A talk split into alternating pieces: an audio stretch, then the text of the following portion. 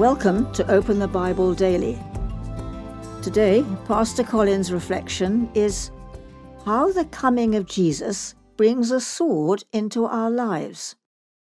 Matthew chapter 10, verse 34 says, I have not come to bring peace, but a sword. Jesus never endorsed or promoted violence. When Peter used his sword against the armed guard who came to arrest Jesus in the Garden of Gethsemane, Jesus healed the man and said, No more of this. Luke chapter 22, verse 51. The gospel can never advance by violence or by conquest. Not by might nor by power, but by my spirit, says the Lord. Zechariah chapter 4, verse 6. So, what did Jesus mean when he said that he came to bring a sword. Jesus had just warned his disciples that they would be persecuted for his sake.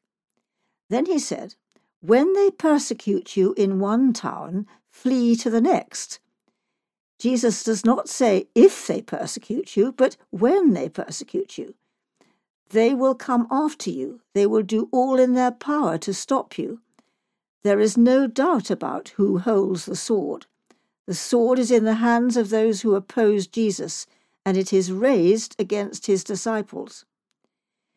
Jesus warned that those who oppose us will include some in our own families. A man will be set against his father, a daughter against her mother, and so forth. Matthew chapter 10, verses 35 to 36.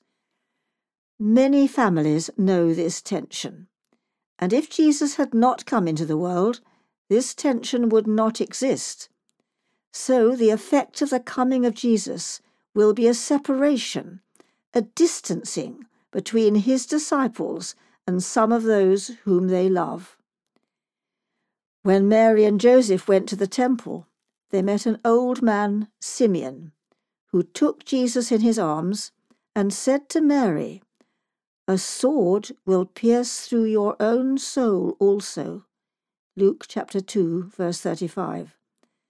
The coming of Jesus brought a sword for Mary, too. Loving Jesus as she did, how she must have grieved over the world's hatred of him. How has the coming of Jesus brought a sword into your life?